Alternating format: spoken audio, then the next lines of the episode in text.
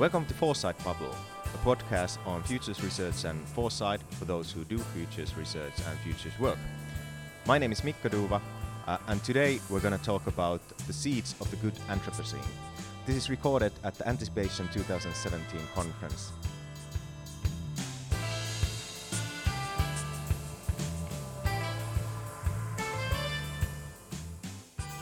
I'm joined here uh, with Tanja Hichert. Tanja, welcome and, and could you uh, introduce yourself? Sure. Hi, Mika. Um, I'm a South African practicing futurist um, or strategic foresight practitioner, whatever we sometimes call ourselves.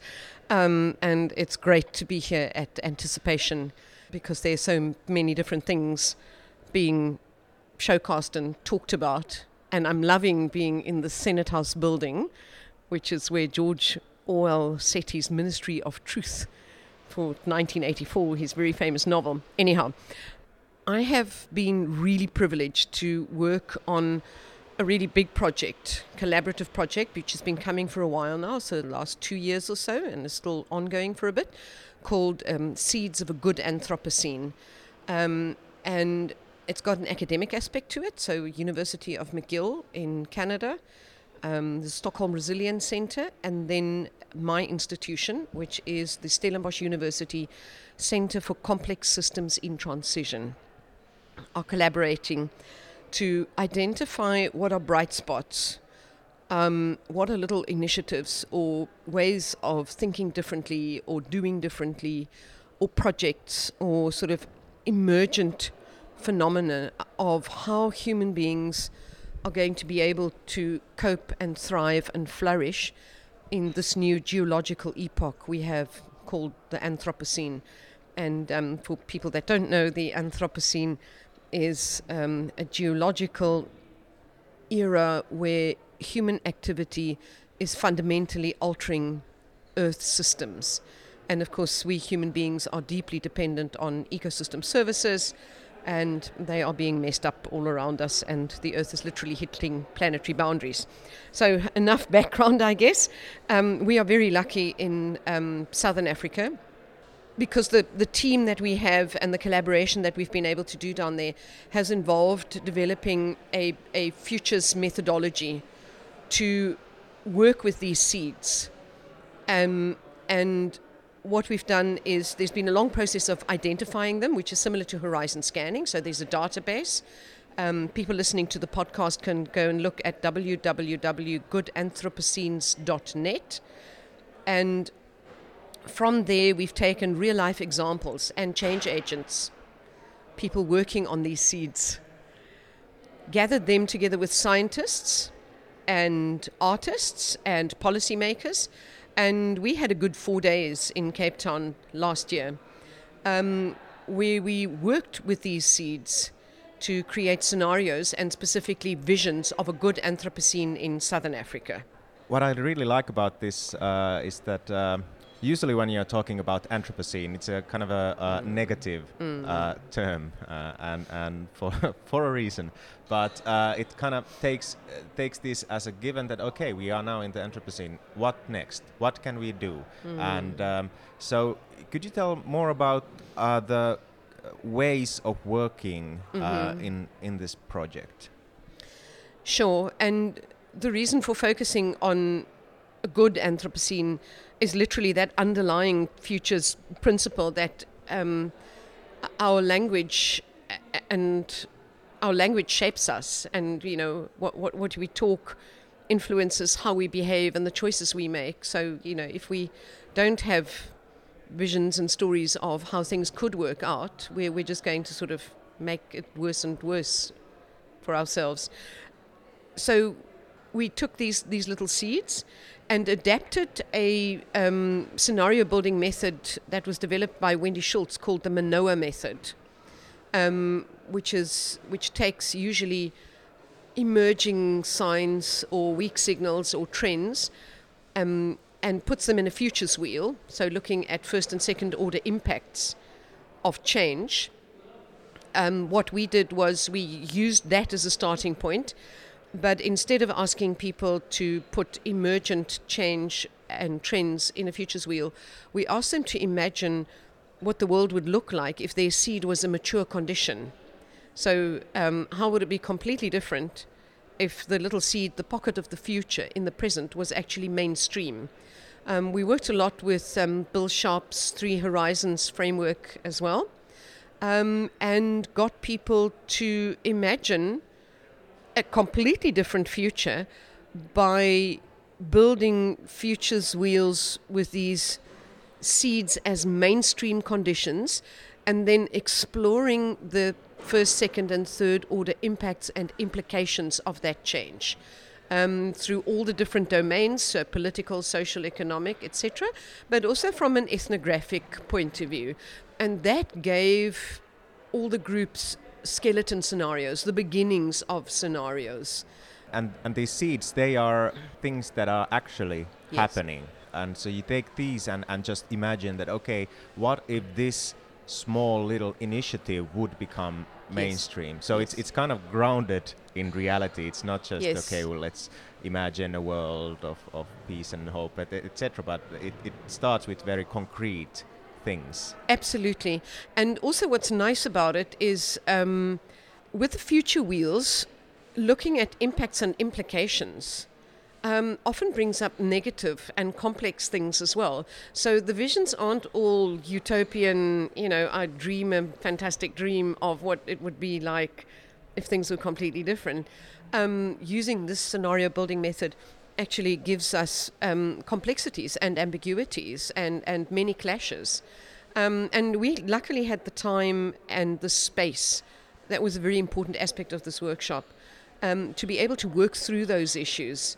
Um, and we also used the Three Horizons framework, um, which is a sort of a systems and futures thinking framework, very effectively to connect these completely different futures because they sort of transcended a lot of the normal archetypal kind of futures work. They, they were really super cool. Um, and to connect them to the present using sort of three horizons, again, these waves of change, looking for inflection points, tipping points, you know, where things could be different. And Mick, it's really because we're not so much in an age of change as we are in a change of age. And, you know, this hits harder in the developing world or the emerging world where I come from. Everything is kind of harsher. There's, there's more inequality, there's a lot more poverty.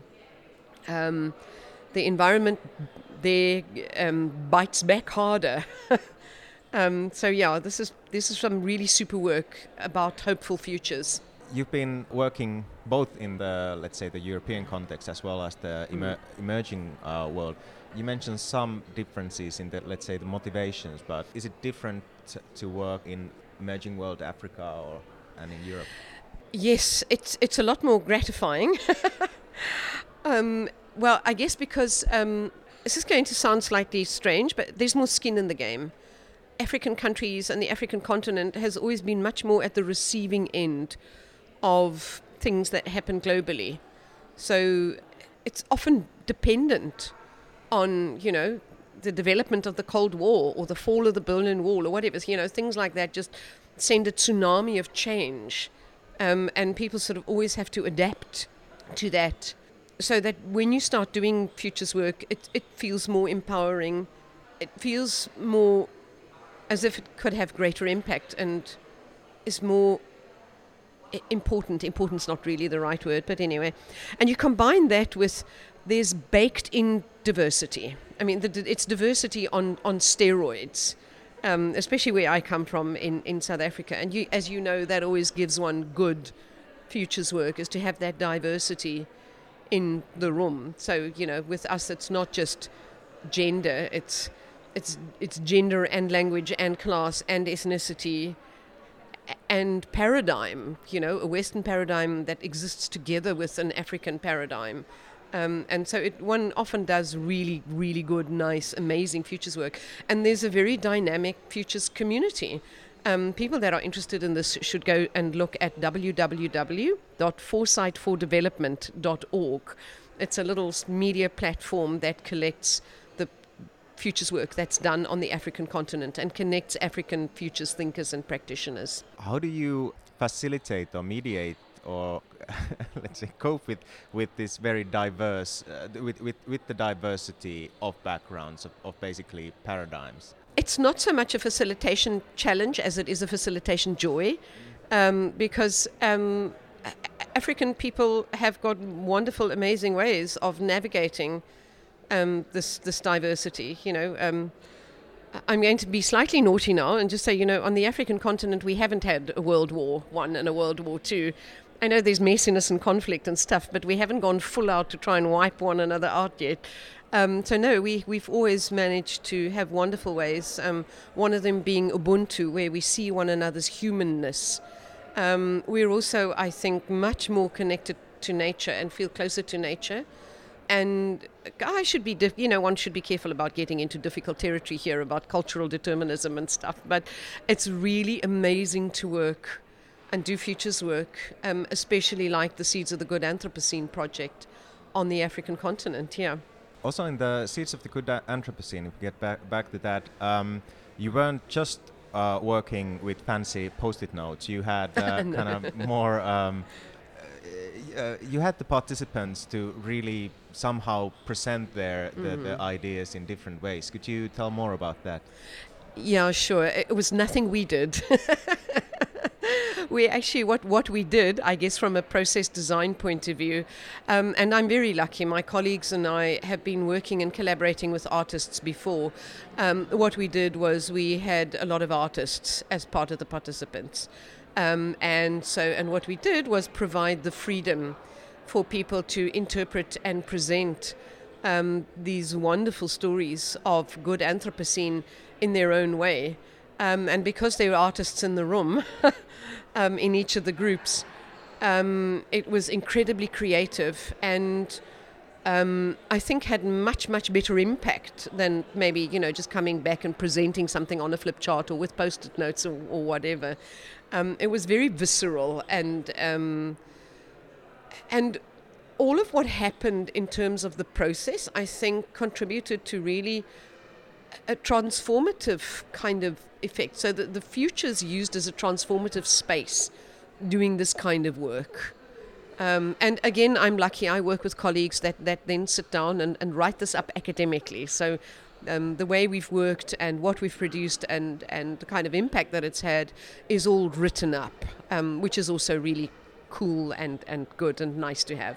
We are now in the anticipation conference and uh, we've been talking a lot about, let's say, complexity and, and not just complexity as a, as a kind of bad thing, but mm. somehow mm. really uh, living with complexity and embracing complexity mm. and and um, and your uh, where you you work, you basically.